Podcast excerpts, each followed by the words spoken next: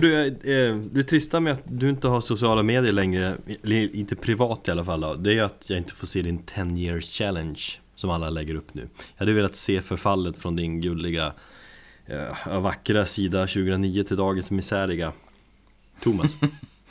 um, just när jag ser den här 10 year challenge då, det är ju omöjligt att undvika det. Även fast man inte har sociala medier så är jag faktiskt glad just därför vill jag inte ha sociala medier. Du hade kanske inte gjort den där ändå? Nej, det hade jag inte gjort. Nej. Jag funderade på det där igår kväll faktiskt. Alltså funderade på hur livet såg ut för tio år sedan. Vad jag gjorde 2009, vad som har hänt under alla dessa år. Det är ändå tio år liksom.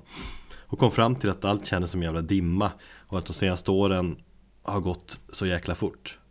Mm, och så det kan jag skriva under på. Ja, och så funderade jag vidare och tänkte att om de kommande tio åren kommer att gå lika fort Då är jag snart 50 Och just vid den tanken Jag tänkte det, då högg det till i magen. Fick sån jävla så här, superåldersångest.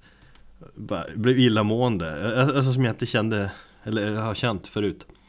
Eh, Sa det till Linn, hon bara skrattade. Men alltså det var seriöst jobbig känsla.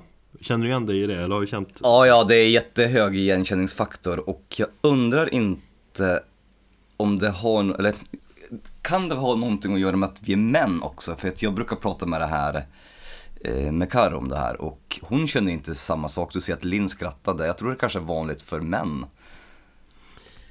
Ja, i våran ålder kring den här liksom, perioden i livet och om man har småbarn också. Ja.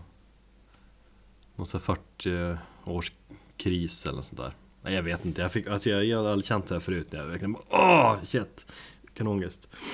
förstå så här att för tre år sedan, ungefär minus en vecka då, men, men för tre år sedan så, så kom vi på idén med den här podden på fyllan. Ja. Och snart är det tre år sedan vårt första avsnitt sändes. Det var i september, oktober 2017 som vi var fulla och spelade in en, ett avsnitt med Alex, vår vän. Ja.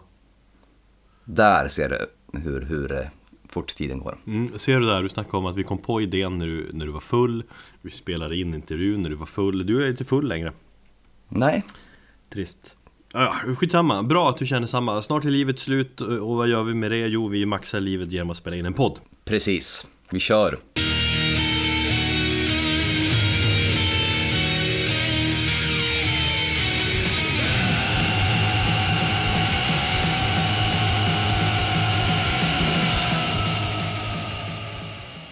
Hjärtligt välkommen till avsnitt 90 av Metalpodden. Podcasten där jag och min kollega Thomas snöar in på tuff musik eh, Oftast inom den här tyngre eh, skolan. Och som vanligt är det en ganska tung period för oss båda Med härliga sjukdomar, magsjuka, feber Hosta och annat eh, roligt. Som det ska vara för riktiga småbarnsföräldrar Föräldrar, tänker jag. Ja, det är ju den här tidpunkten varje år så vi brukar gräma oss över eh, våra ungar och spyor hit och dit. Ja. Min eh, yngsta åkte ju på eh, sin första magsjuka. Han var väldigt tapper och tog sig igenom den. Han var på benen idag.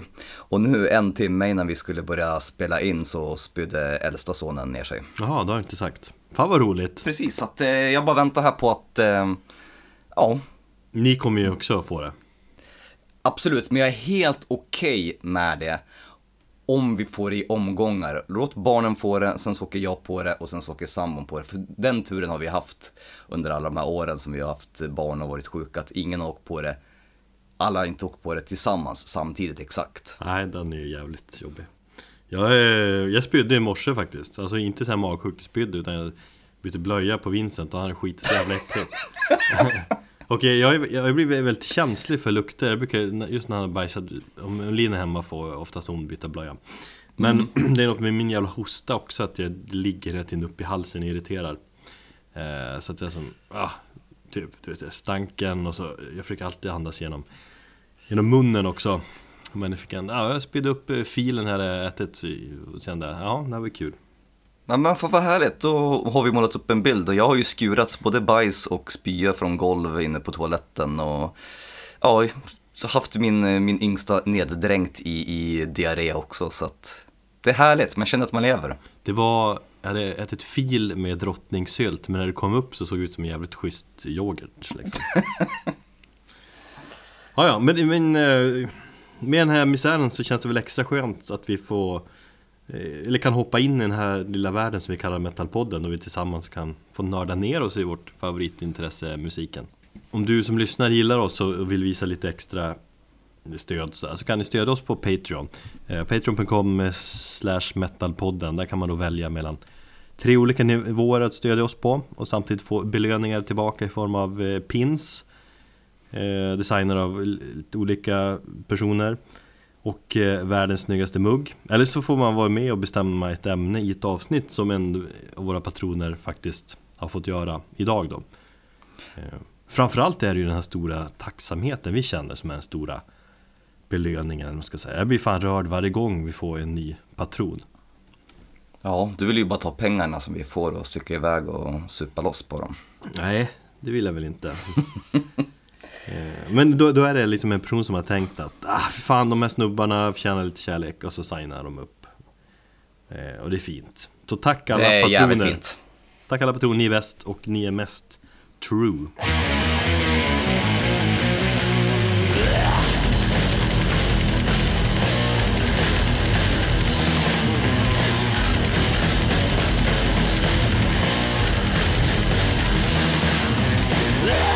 Vi dyka ner i eh, dagens ämne då, som är ändå ganska spännande? Det är ett, ett patronämne såklart och det är Mats Johansson från Luleå eh, som har bestämt ämne åt oss idag. Han vill att vi ska snacka covers, covers i eh, metalvärlden. Eller man ska säga, och han krånglar till det lite eh, och vill att vi ska snacka covers där själva covern är bättre än originalet. Och där körde jag fan fast direkt.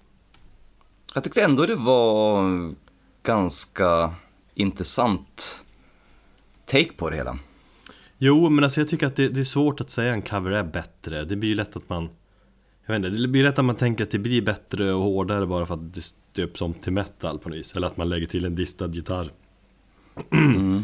Eller att det är modernare produktion än originalet eller så. Men det är så enkelt eh, är det inte. Alltså, jag vet inte, min grundinställning är att originalet alltid är bäst. Covern betyder ändå att man Att man härmar liksom. Snor. Ja, på sätt och vis. Eh, vi lär väl eh, komma in på det här när vi nu presenterar våra, våra val. Men jag tänker ju att folk tolkar ju saker lite olika. Jag har två, kanske till och med tre exempel bland mina där jag faktiskt tycker att, eh, att kopian så att säga är bättre än originalet. Ja. Min, min tanke är att hitta cover som har liksom en intressant tolkning som låter annorlunda. Det är ju i regel ganska tråkigt med, med ett hårdrocksband som tolkar ett annat hårdrocksband. Det är ju coolare med ett eh, eh dödsband som tolkar en poplåt eller något liknande. Jag tror att mm. liksom, överhuvudtaget att nyckeln är eller nyckeln till att göra en, en cover till, på ett schysst sätt Det är som att göra det till sin egen låt på något sätt men ändå Man ska liksom inte Man måste ha kvar originalets integritet på något sätt man får inte ja, jo, kompromissa absolut. med det. Men det, det är jävligt svårt.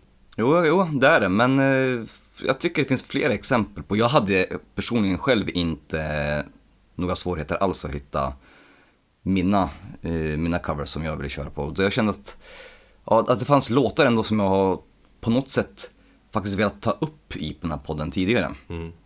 Och nu fick jag faktiskt tillfälle att göra det. Ja, jag Fast då, ett, ur, ja. ur den här vinkeln med, med covers istället. Mm. Jag hade ett helvete att välja, det var svårt. Men, men det... Ja, jag såg, jag såg ju din lista där i början ja. Ja, det var ju halva typ listan.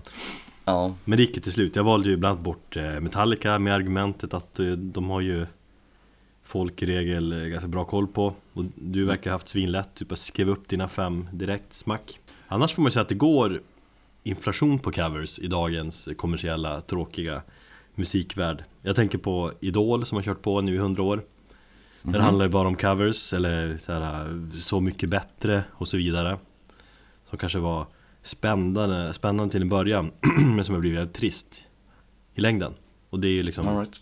covers hit och dit eh, Även inom kommersiell metal är det ju populärt med covers Du vet eh, Disturbed lyckas ju på något sätt för, förlänga sin karriär med hjälp av covers De spelade in en cover på Land of Confusion för ett antal år sedan om jag minns rätt Den är väl ganska vidrig va? Ja, men det är ju såhär Jag vet inte. Den, den intetsägande. Och sen fick de ju en superhit med The Sound of Silence. Eh. Ja, vad, vad, tycker vi om den där? Jag vet att vi båda har ju kanske inte så höga tankar om Disturbed. Eh, jag tycker att just den här, de släppte ju en video till den låten också som är ganska så lökig. Men jag tänkte på Disturbed har ett framförande, tror jag är på Conan O'Brien show. Mm. Där de kör den låten. Och alltså jag, jag, på något sätt kan jag ändå inte sluta imponeras för det låter ganska mäktigt. Han, har ju, han är ju jävligt bra sångare så det får man väl erkänna. Ja, David Drainman. Och ja, det är en storslagen låt men eh, jag brukar lyssna på Bandit ibland, så oftast morgonen vid frukostbordet sådär. Eh, och den körs ju jämt. Sen är jag, med, jag har förstått vilken, vilken impact den har fått när eh, i alla fall två stycken som jag pratat lite hårdrock med. du vet såhär personer som inte är hårdrockare men om, ja du är hårdrockare. Har du hört den där uh, Disturbeds? Den där. Sound ja. of Silence, typ ett, två år efter att den släpptes. Då förstår man att det har gjort ett intryck. Ehm, ja, och vad tänkte jag mer på? Sångerskan i Cranberries dog.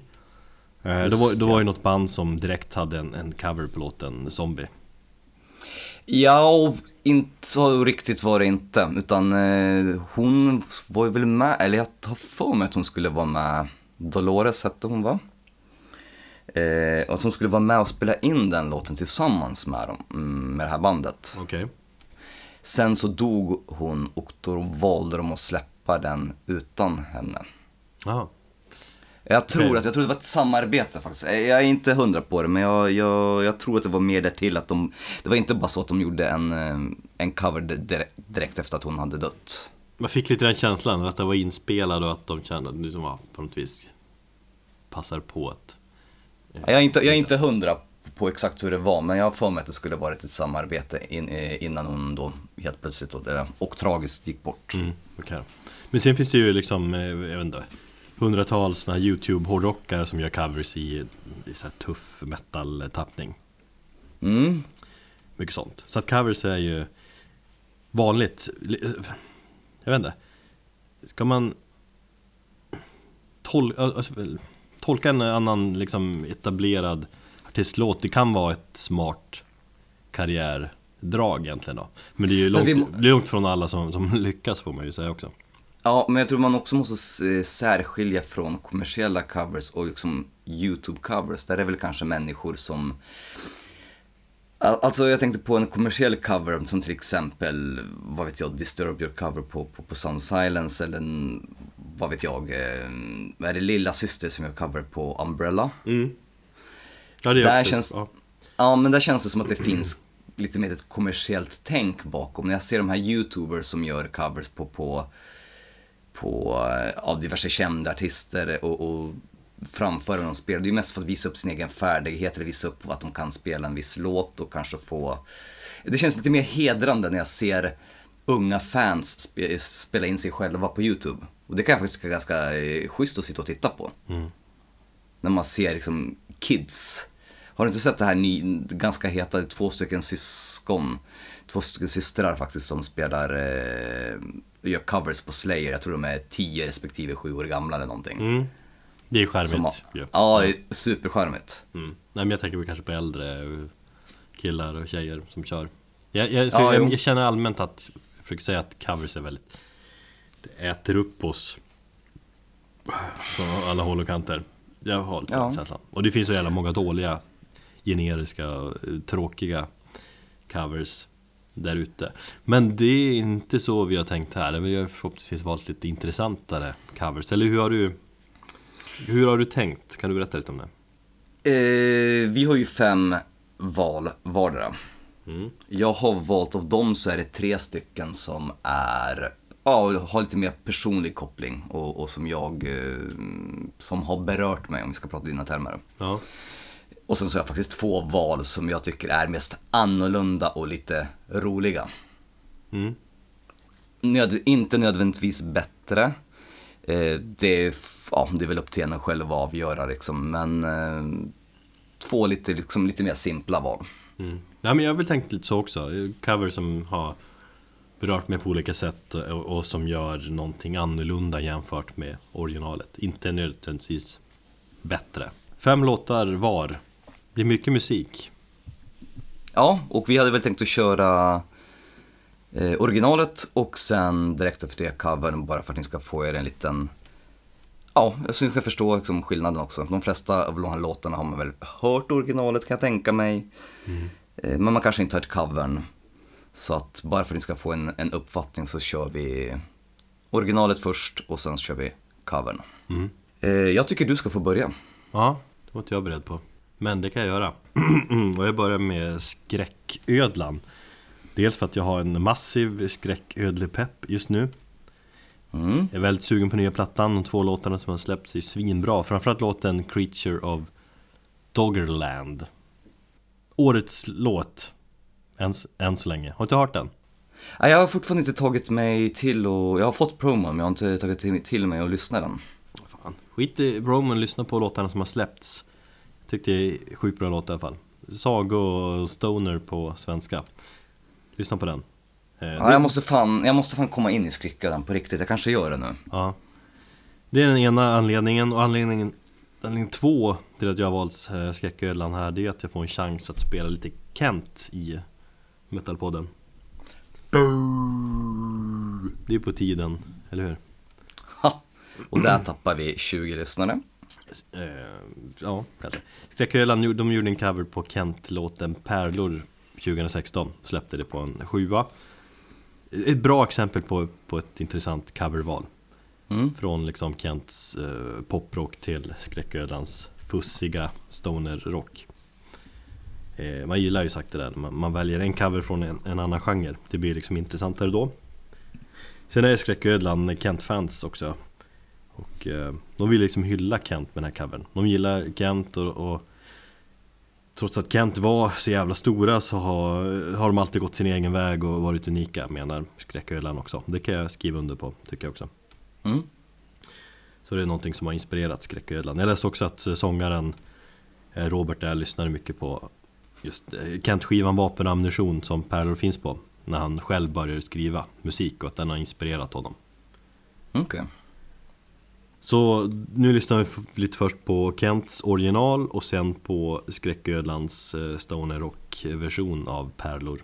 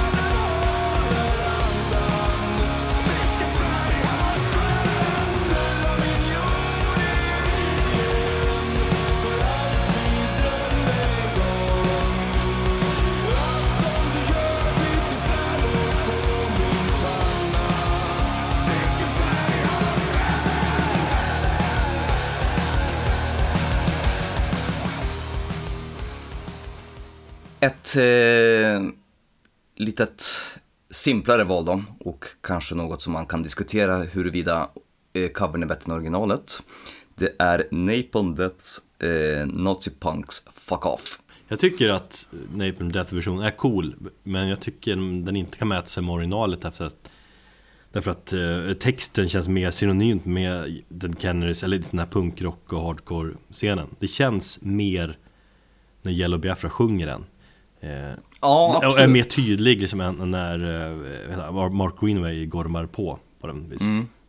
Jag håller med dig. Jag, jag tycker allmänt att um, Jello Biafra är en sjukt grym textförfattare och en jävligt bra, ja, både satiriker och allt möjligt. Så att eh, den, den, det finns en viss tyngd i att Dead Kennedys framför den, men jag tycker också att Napalm Death, ja, som du säger, den är, den, är, den är coolare. Sen så är det väl upp till en själv att avgöra vad man tycker eh, är, vilken som är bättre helt enkelt. Why can't you relate yourself? One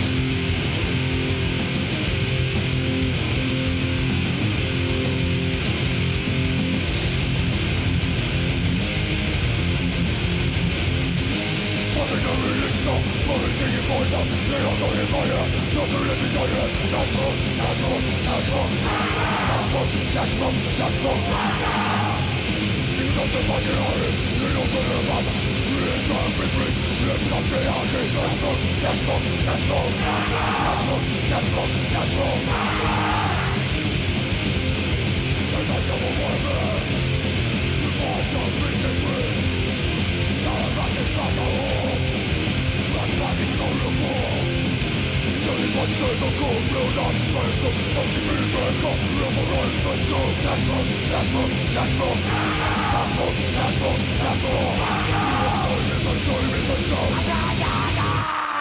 Perfect Circle släppte Emotive 2004 Så var det en coverplatta först och främst ju Och någon egen låt typ sådär Kommer fan inte ihåg riktigt Men det coverval som står ut mest är ju självklart John Lennons Imagine. Kanske världens kändaste låt genom tiderna. I alla fall topp 5 måste det ju vara Ska jag gissa på. Fan vad den är uttjatad alltså. Ja. Väldigt, och, och så det är ett vågat coverval får man väl säga. Men jag tycker ändå att det är en briljant cover som fascinerar. Och det, och det som fascinerar i den, den covern är att Känslan i låten helt förbyts mellan Om jag jämför originalet och, cover, känslan blir det, det motsatta på något vis när man lyssnar på den. Jag tycker att liksom, i originalet så känns det Känns liksom optimistiskt när John Lennon sjunger och känns ganska så harmonisk och fridfull låt. I eh, A Perfect Circles version, då ger låten en mer ja, men Det känns lite mer oroande och störande känsla när man hör. Låten är liksom eh, lite, lite mentalt jobbigare att lyssna på right. och den känns djupare. Så på, på ett sätt skulle jag säga att den här är bättre än originalet då. Ja, Dels för att originalet är så jävla sagt uttjatad men, men, men på det sättet att Den här covern, den berör mig på ett annat sätt. Eh, nu var det ju länge sedan jag lyssnade på Emotive, men jag har för mig att, eh, jag är nog inte speciellt stort fan av den skivan. Och jag har för mig att jag tyckte att eh, jag inte gillade den här tolkningen. Men som sagt det var väldigt många år sedan så nu när jag kanske klipper det här avsnittet och lyssnar på den igen så, så har jag, får jag kanske möjlighet att revidera min åsikt. Ja, utifrån det perspektivet att du läser texten och eh, lyssnar på den, den känslan det ger dig när du lyssnar på båda låtarna. Mm, Just det, jag ska ha det i åtanke. Mm. Och eh, ja, jag tänker mer på typ krig och fasor och hur självutplånande vi är, människan. Och så här, det är mer Doom i A Perfect Circles version. Mm. Eh, och, och trots att det är samma text som sjungs. Men man tolkar texten sagt på olika sätt. Så vi lyssnar och jämför.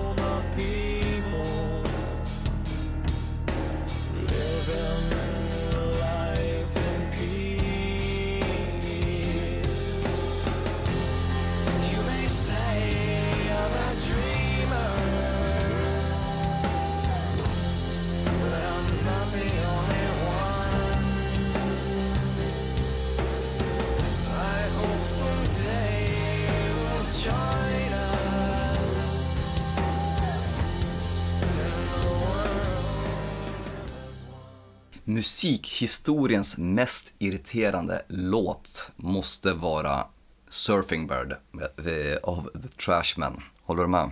Jag tycker den är kung, men ja. Nej, den är så jävla jobbig och dryg. Ja, det är i alla fall en väldigt känd låt. Den kom 1963 och är väl kanske världens mest kända surfrocklåt. Ja, en jävla kultlåt. Riktig klassiker. Jag brukar själv sjunga på den ofta. Därför tycker jag det var kul att... Brukar jag sjunga. Ja, vi, vi körde den, jag tror vi körde den jättemycket på min student hela, hela det året. Så jag vet inte, jag tröttnade på den då. Och sen så hade ju Family Guy eh, körde ju en, ett avsnitt där de körde hela den här låten. Om man är ett Family Guy-fan så som jag är så, så, och har koll på sitt Family Guy så så vet man vad jag pratar om. Nej men de tillägnade ett helt avsnitt just hur Peter Griffin hittar den här låten och sen så börjar han terrorisera hela sin omgivning med den. Eh, och det sjuka var, sen dess så har det blivit ett stående skämt i, i Family Guy, men det sjuka är att det avsnittet som Family Guy gjorde med den här låten gav bandet eh, ett nytt uppsving och var själva anledningen till att bandet återförenades. Ja det är sjukt. De har väl, den har varit med på något känt soundtrack också. Full Metal Jacket. Just ja. Ja. Där går och det är jättemånga olika filmer finns med. Finns, finns med i en film som heter Big Year också. Den har, ett, eh, har haft ett väldigt stort kulturellt inflytande. Har varit allt, allt från reklamjinglar till sportjinglar under Super Bowl till tv-spel.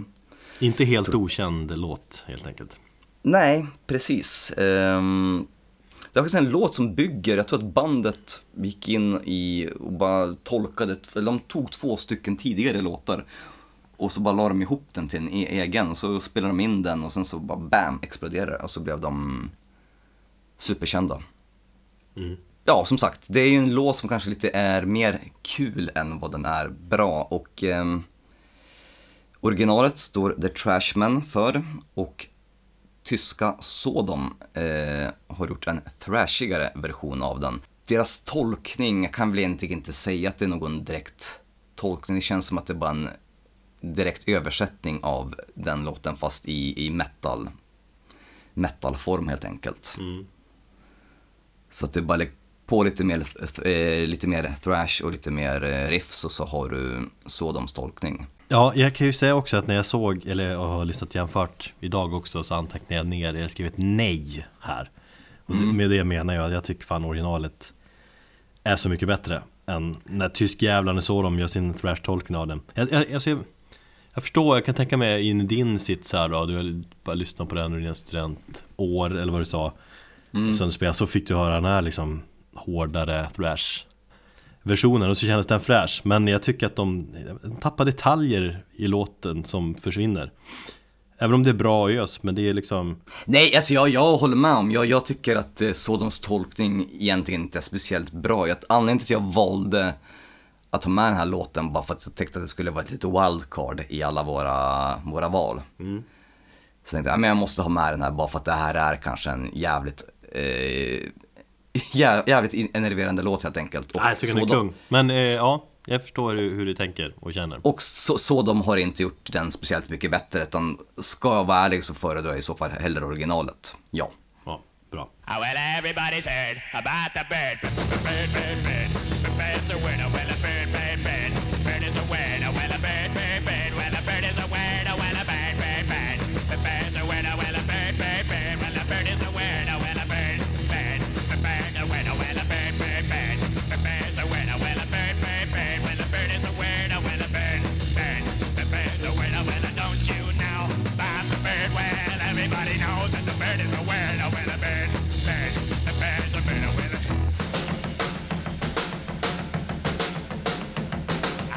everybody's head.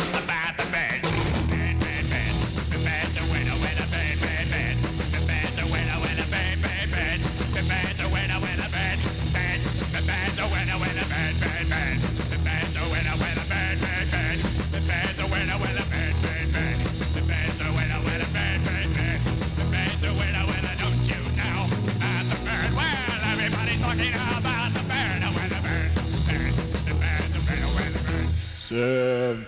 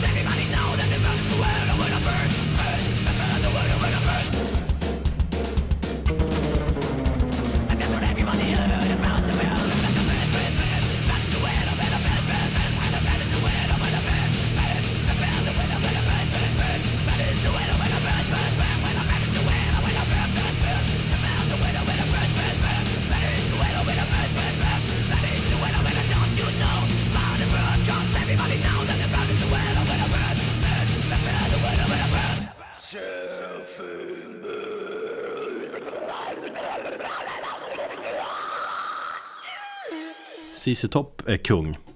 Eller hur? Riffig och hittig eh, bluesrock. Och eh, vad fan hur länge har de med? Sen tidigt 70-tal eller tror de bildar sent 60-tal till och med. Lever de än? Ja det gör de ju. Okej. Eh, Dope Throne är också jävligt kung. De lirar sin blytunga, fan, blytunga får man inte säga. Känner jag. Sin tunga form av Doom, Stoner, Sludge. Vad kan man säga mer? Eh, med världens tyngsta ljudbild. Men i grunden är det ju liksom svängig bluesrock som de sysslar med. Mm. Jag, hade ingen, jag hade ingen aning om att de hade gjort en cover på den här. Det tror jag vi pratade faktiskt om när vi pratade om årets bästa skivor. Jaså? Eller i somras när jag pratade om, om den här Dope Throne-plattan. Alright. Eh, men just det där att det är egentligen bluesrock de sysslar med och då passar det ändå utmärkt att de tolkar CC Top Vilket de som sagt gör på senaste skivan Trends Canadian Anger. Och det är CC Top superhitten Tash som de har gjort en cover på. En lå- en låt som alla har hört tror jag.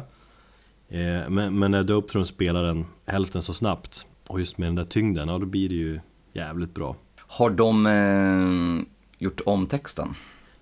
Jag har inte sett texten så, men de har döpt om låten till King Billy Cash.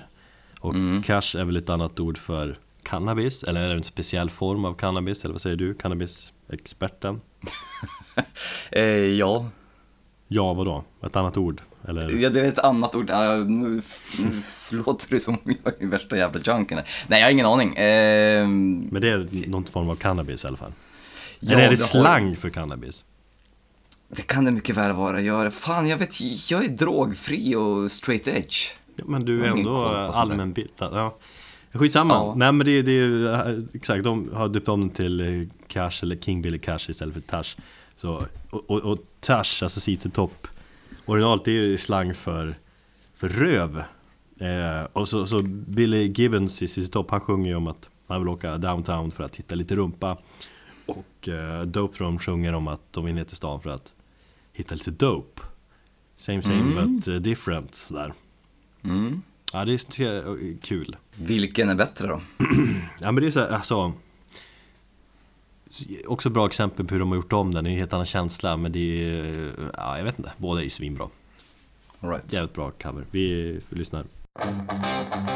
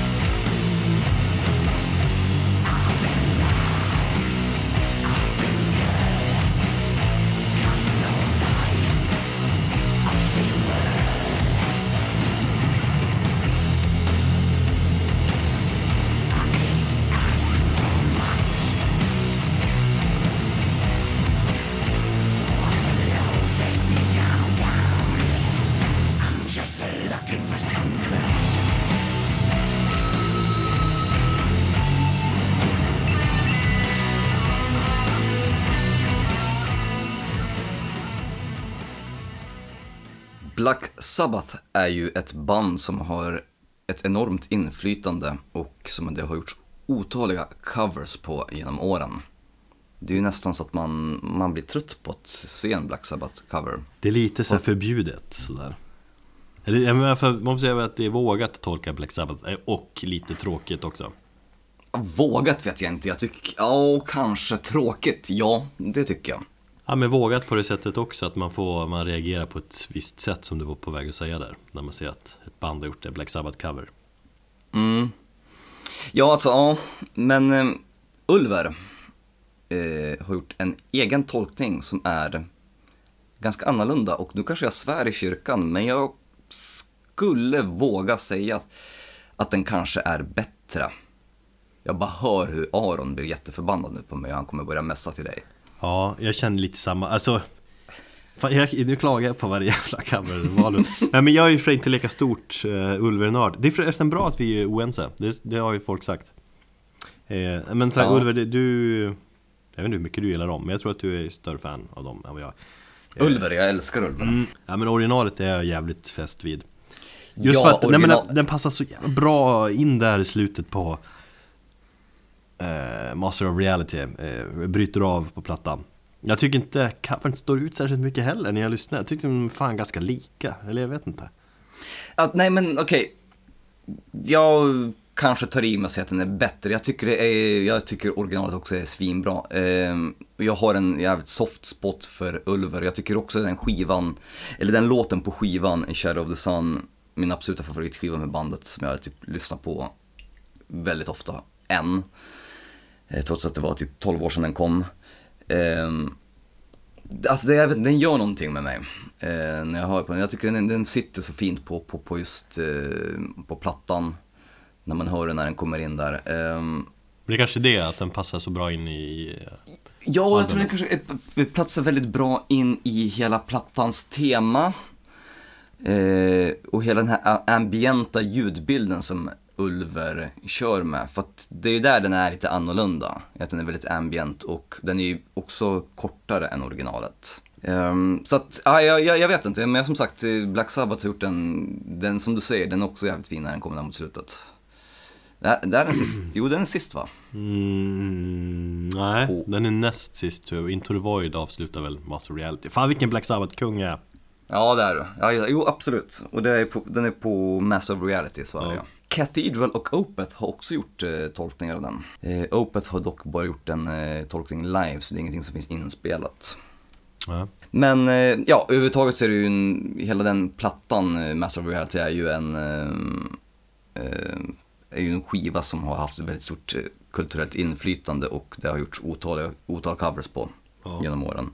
Men jag tycker någonstans, så det, jag har en, jag har en eh, soft spot för, för Ulvers eh, version. Och sen så vet jag att det kanske inte är så jävla populärt att säga det. Så där kommer alla stoner och domrävar eh, hugga på mig när det här avsnittet släpps. Men för fan, det står jag för. Ja, men det, det är bra. Men i, om man ska prata om andra band som tolkar Black Sabbath i, på ett liknande sätt så tycker jag att Pantera eh, gör en fantastisk tolkning av Planet Caravan i slutet av Far Beyond Driven. Mm. Det är lite samma, alltså att det är en lugnare Black Sabbath-låt. Ja, det kan jag köpa. Eh, jag tycker också att den låten är jävligt bra. Eller deras tolkning av den Ja, är bra. det hade, ja, den var fast med på min lista på låtval. Mm. Men nu fick jag nämna den ändå. Ja. Men nu lyssnar vi på Black Sabbath, Solitude och sen Ulver. Så får ni själva avgöra vilken ni tycker är bäst.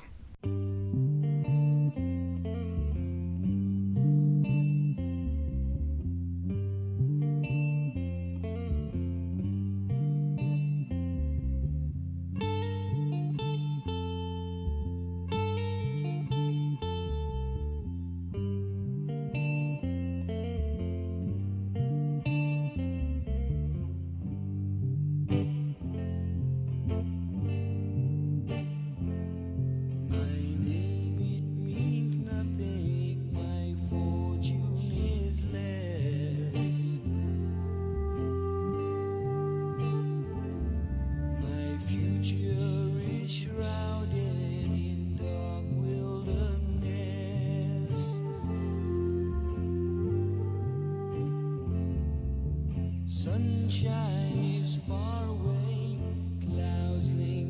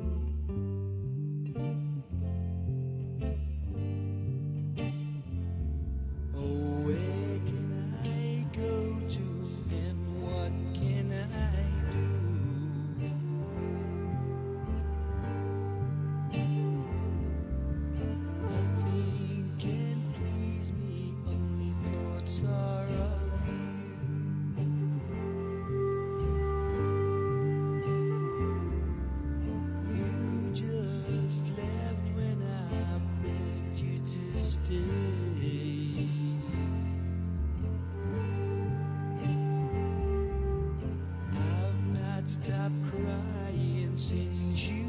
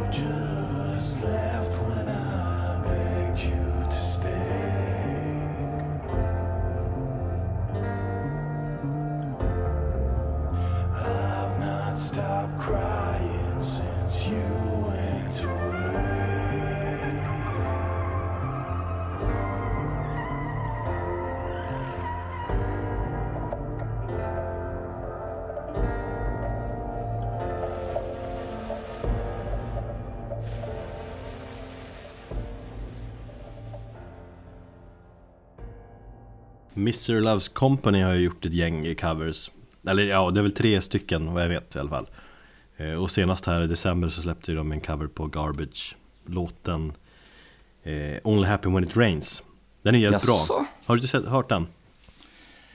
Nej, jag måste ha missat det. Ja eh, Den är bra och den passar liksom utmärkt in i, i Mr. Loves Companys eh, Deppiga industriskrud sådär Fan, To Garbage, det var ju länge sedan. Ja, men de är bra I alla fall de tre första plattorna är jag ganska svag för Ja. Men min favorit av Mr. Loves Company covers det är ju The Cure-låten The Drowning Man som de tolkade på deras bästa platta Your vision was never mine to share Mm. Eurovision was never mine to share. ja, Nu försökte jag ju förtydliga att det är en paus där, Your vision Men det kanske gick sådär då Jag tycker det är bara kul att säga det varje gång du säger det. Ja, jag vet. Jag tänkte men nu ska man säga det och så sa du det. Eh, ja. Originalet, The Drowning Man, The Cure, är från 1981. Och om jag har förstått det rätt så är texten baserad på en bok. Eh, min tolkning när jag läste texten tidigare handlar om en kvinna Står beredd att hoppa ner i en flod för att ta livet av sig och när hon väl hoppar där så Ångrar hon sig, men floden tar med henne i, i mörkret och hon drunknar och Sista versen där, det är som en, som en liten berättelse i den här låten. Sista versen berör en man som hade liksom fått reda på det, hade kunnat offra allt för att rädda henne.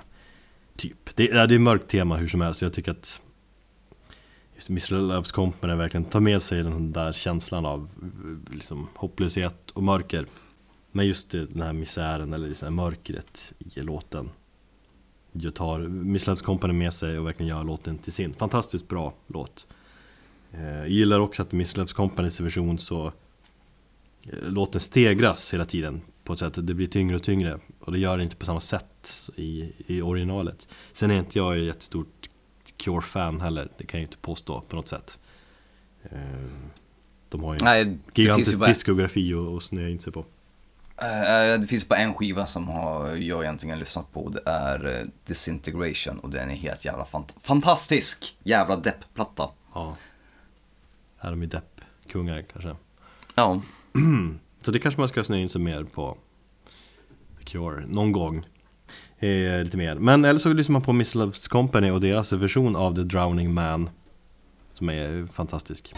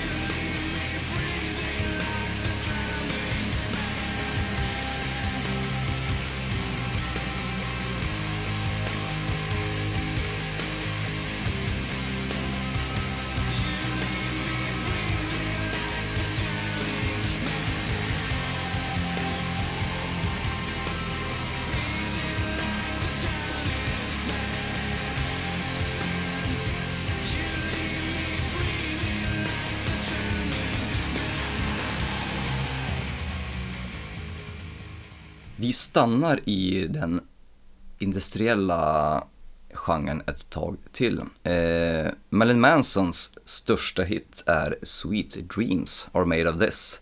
Och det är ju hans egna tolkning av Eurythmics eh, låt. Eh, här har vi ett solklart exempel på en eh, låt där covern är bättre än originalet. Man kanske inte håller med mig, men jag är inte speciellt någon sån här, nu vet inte jag vad Eurythmics musik, vad är det, någon form av syntdance eller något sånt kanske.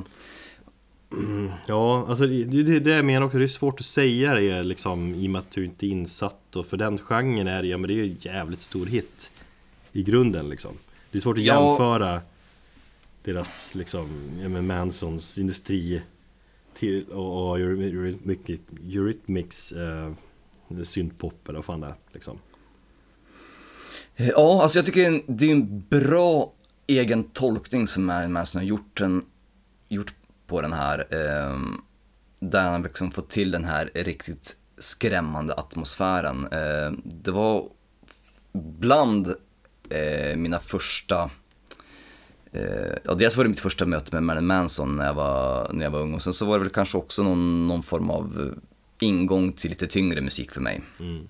Jag minns när jag, när jag såg den här eh, låten, och, eller när jag hörde den här låten för första gången och eh, såg videon. Eh, den skrämde skiten ur mig. Det är en jävligt vidrig, eh, eller på den tiden så var det en väldigt chockerande video. Jag tror till och med den blev framröstad som typ 90-tals, eh, en av 90-talets eh, mest skräckinjagande videos på den tiden när MTV, MTV fortfarande var populärt. Jag tror att till dags dato är det bandet eller artistens största hit. Ja, men den kom så chockartat där, slog så hårt Och som sagt videon på MTV, det var verkligen en helt ny stil och det här Vad fan är Marilyn Manson för någonting egentligen? Ja, Eh, I industriavsnittet snackar ju lite om Manson också och hur stor, eh, in- eller Trent Reznor hade ju en väldigt stor del av Manson Han producerar ju den här EPen också om jag inte är helt ute och cyklar okej. Mm. Ja, det har gjorts eh, diverse tolkningar. Jag tror att Avicii har gjort en egen tolkning av den här och Dr. Alban har tror jag också gjort det. jag vet. Eh, men det är ingen som sätter, eh, eh, ja, som ger en så kallad kåra längs ryggraden som eh, Mansons version. Och just de här inledande tonerna där i introt. Precis innan han tar tog, det är fan, ja, det är gåshud tycker jag. Ja. Än idag. Ja, det är jävligt bra. Fantastisk tolkning. Och sen, sen har jag gjort flera eh, covers senare också. Eh, Men det blev liksom inte samma sak. Det blev bara mer av eh, samma på något vis. Ja. Just, just Sweet Dreams är ju jävligt coolt. Men så var det väl kanske också den här chockfaktorn att ta en så- sån uptempo-låt som Eurythmics gjorde den till och eh, göra den så pass vidrig och med en så pass vidrig video också. Ja. Har ni inte sett videon för, för de yngre lyssnarna så passa på och gör det. Eh, jag kollade in den här, i, här igår och den var, ja, den, var, den var något för sin tid. Ja, verkligen.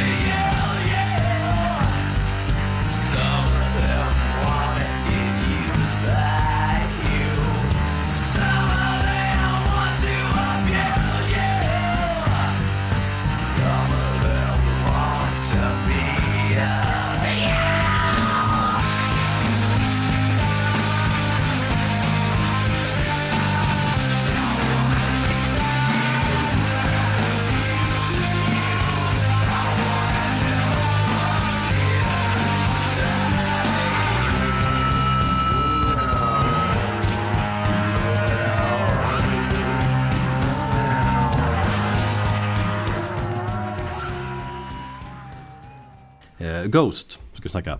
De har hunnit göra jävla massa covers under sin ändå relativt korta karriär. Eller den är väl inte så kort, den är väl fan, hur- 10 år gammal nu tror jag. 12. Ja, något sånt. Runt 10. Men eh, de har ju spelat in många covers. Efter Infestis Human-plattan släppte de ju If You Have Ghosts, eh, Ghosts EPn med flertal covers. Ehm, Efter Meliora kom ju den här eh, Pope Star som också innehar en massa covers. Man har gjort covers på Depeche Mode och Imperiet och vad är mer? ABBA, Army of Lovers, Just. Rocky Erickson. Rocky Erickson-covern If You Have Ghosts är ju fantastiskt bra till exempel. Ja, den, den är riktigt bra. Jag trodde, eller jag var nästan hundra på att du skulle ta med den. Ja. Men det hade kanske varit för givet. Nej, men det är för att den jag är ju bättre. Men om man gillar Man gillar ju att Tobias Forge att han väljer udda låtval och, och på något vis eh, Ghostifierar dem. Mm. Eh, även om det kanske blir lite uttjatat. Men det har ju inte kommit någon ny cover-EP. Eller det har inte snackats om en sån i alla fall. Nej, men jag tror att han... eh, Jag tyckte dels att Pope Star var ju sådär va. Ja, den var ju tyvärr Jag, jag gillar Imperiet-covern, men eh, annars var det ganska trist. Ja, eh, If You Have Ghost epen är, eh, den tycker jag också är svinbra. Eh, nej men jag tror att han, han tröttnade på det och han ville väl inte, Tobias har väl själv sagt det i en intervju att han, han ville inte att det skulle bli liksom, att folk skulle tro att det var rutin att han för varje nytt album skulle följa, följa eh, året efter med att släppa en um, covers-EP. Så därför valde han att inte göra någonting efter att ha spelat in Prekell. Klart eh, vettigt faktiskt. Ja, för att han vill inte, han vill inte vara så förutsäg, förutsägbar tydligen. Eh, Men Ghost bästa cover, det är ju den första de gjorde. Eh, Och, och som kanske är lite missad av den här stora massan. Den finns ju till exempel inte på eh, Spotify. Och det det är covern de har gjort på Beatles eh, Here Comes the Sun. Som släpptes som ett bonusspår på då, japanska utgåvan såklart på, på första plattan Opus Eponymous. Mm, Och den är helt jävla briljant. det är den. Den sätter verkligen känslan för den här liksom tidiga, mer mystiska och eh, hemliga versionen av bandet. Och det som gör just den så, så briljant är att istället för att sjunga Here comes the sun som i solen så sjunger han Here comes the sun som i sonen. Eh, nu är det ganska svårt att höra skillnad på de två orden. Sun och sun, hör du? Man uttalar ju fan likadant, väl? I princip. Sun, sun. Ja. Ja, det är svårt. Men när man hör det, om man lyssnar noga så hör han ju när man hör han sjunger Sun, sun, sun, here he comes. Istället för, Ah. istället för originalet där är Beatles då där de sjunger Sun, sun, sun, here it comes. Och med den lilla, lilla detaljen, då har man då som totalt gjort om låten. Från en glad och liksom optimistisk låt om att solen och glädjen kommer tillbaka, typ. Eller vad fan den handlar om. Det känns som det i alla fall. Får väl typ Kristoffer här, Beatles-nörd. Eller Aron igen, du gillar också Beatles. Vad handlar Here Sun om? Men den känns jättepositiv. Det är en optimistisk Men- låtjävel. Ja, men från det till har de gjort om den till en, en, en satanisk låt om Antikrist och hans ankomst. Det blev ju extra liksom effektfullt också live när de inledde eh, låten när de körde den tidigare. Det har de slutat gjort tror jag. Med, när de inledde med bebisskrik. Väldigt mycket Rosemary's Baby-känsla liksom. Nu är Antikrist här. Nu har han kommit. Fan, jag får nästan rysningar, jag tänker på det och inleder med. och, eh, och nu, nu är Antikrist här, nu är undergången här. Fan, det, är- det är kung.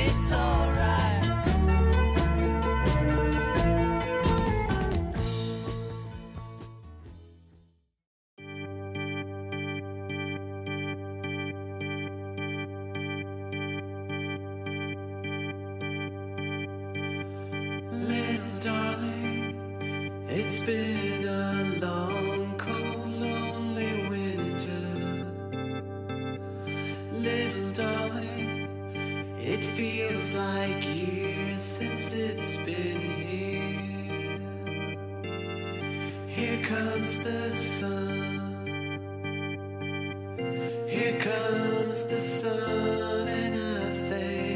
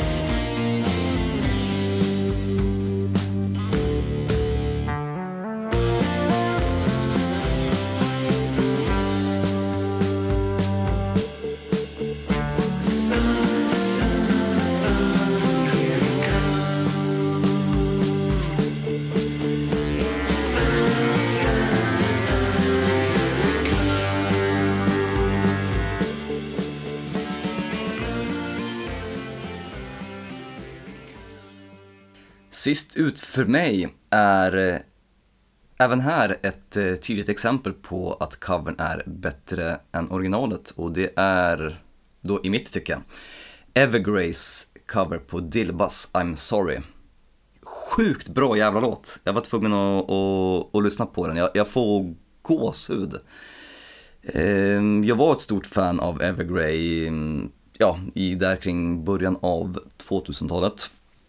Sen tappade de lite grann sådär, jag har väl inte riktigt kommit tillbaka till dem, men jag tycker att Evergrey är, när de är bra och när de verkligen får till de här episka eh, låtarna, eh, då är de sjukt bra. Det är så jävla mycket känsla och ärlighet i deras musik. Det är, jävligt, det är faktiskt ett jävligt coolt band och de kör mycket så här koncept och, och, och tänk de, är, Ja. de känns lite underskattade på något sätt Det håller jag med om. Vi, det är ju ett stort band eh, för oss på, på, på Sound Pollution. Eh, De släpper ju imorgon, nu när vi spelar in det här avsnittet, 25 januari, så släpper de sin nya skiva. Jaha, är den bra? Eh, jag har inte hört hela, men jag har hört några spår från den och den första singeln, A Silent Ark, åh, det är gåshud, så jävla bra.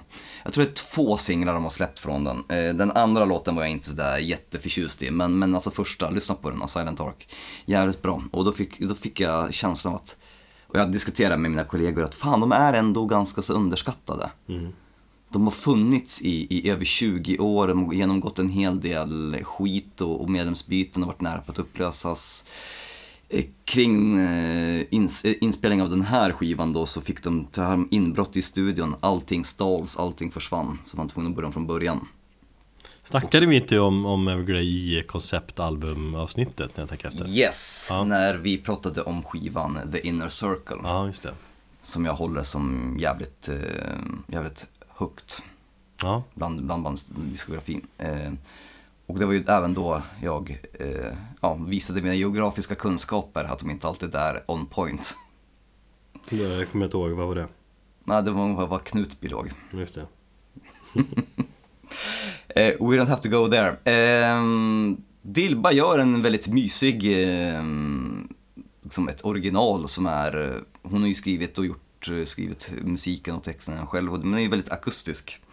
Är Alltså, ja men det är ju en fantastisk låt. Du säger att det är självklart på något vis att det är Evergrey är en bättre låt. Ja, ja fan, som sagt. Ja, men här, här, Ja. här tycker jag att här har vi ett metalband som har tagit en liten så här indie pop rock pärla till låt och bara liksom magnifierat den. De har satt på liksom episka gitarrer där Tom S. Englunds röst i den låten är ju helt fantastisk och sen det här solot som kommer in. Mm, det är snyggt.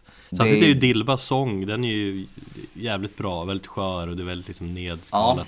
Jag, alltså jag lyssnar och jag verkligen jämför idag också, jag tycker Jag vet inte, jag fick ändå på något vis mer rysningar på originalet Äh, Jag vet inte, jag, alltså låten i sig, jag tror att alla hårdrockare verkligen gillar den i smyg Ja, det Alltså tror jag. såhär, eh, pleasure, vad säger man? Guilty pleasure. Guilty pleasure låt verkligen. Den, den är ju liksom smygmetal på något sätt. I uppbyggnad, alltså just att den byggs upp så snyggt och just när trummorna kommer in, det stegras. Jag minns att jag tänkte då, och det här det är väl 20 år sedan den kom kanske. Att det, det hade varit jävligt coolt att höra den i en mer metal-tappning. Och Evergrey gör ju faktiskt det, ja de gör det ju jävligt bra. Ja, ja, jag tycker det. Det är, väl, det är väl kanske det. Jag hörde ju dock Evergrays version först innan jag, fick reda på att det var ett original. Det gick nog säkert några år, när det begav sig. Det är Eh, jättemärkligt. Ja, men...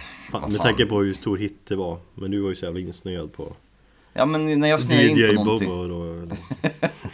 Ja, det var DJ Bobo tidigare. Nej, men det var... eh, Alltså när jag snöar in på någonting då, då stänger jag oftast så, andra saker utanför liksom. Jag tror inte, jag tror var inte det, fan, jag tror det var nästan, alltså, den är ju jättegammal, eller när kan låten ha släppts? I'm sorry, säkert 95?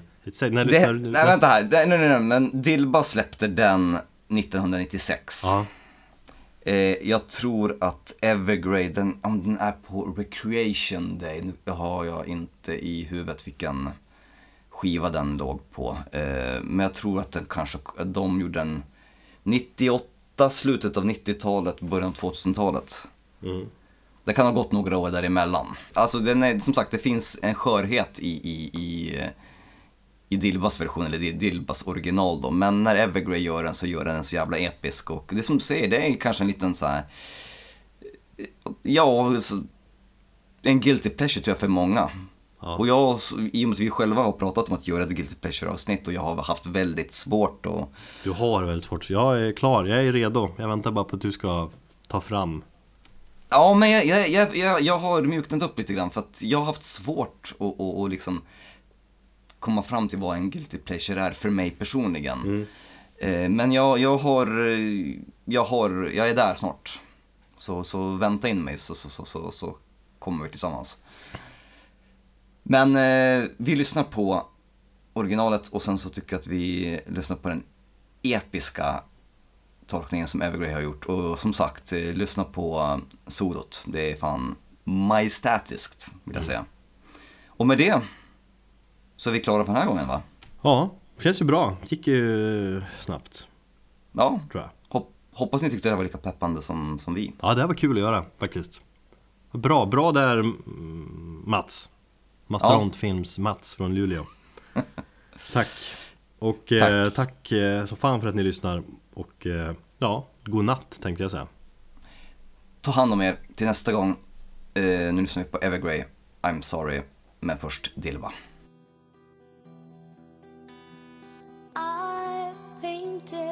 Picture of you. Your soul was red and your mind was blue. Then destiny let a light on my creation. This dream I had made a slave of my passion.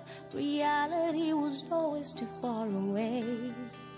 And we were there until it came too close one day.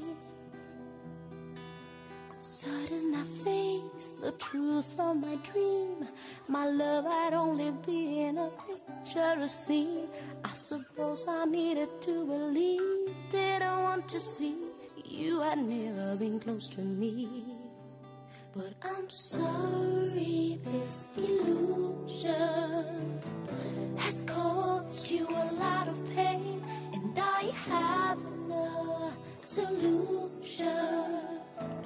I'll try to never be back again. I'm sorry, I'm sorry, I'm sorry, I'm sorry.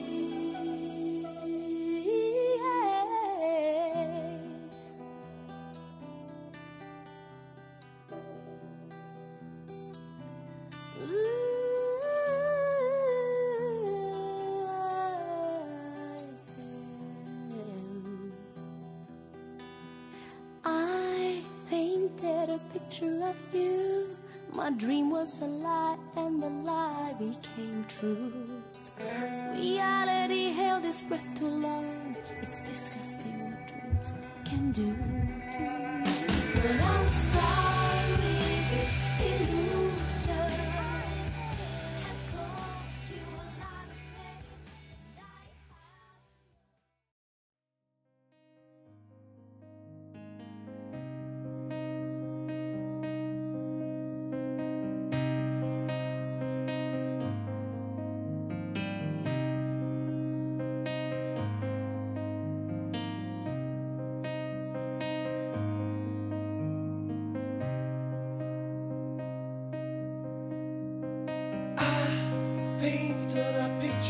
you.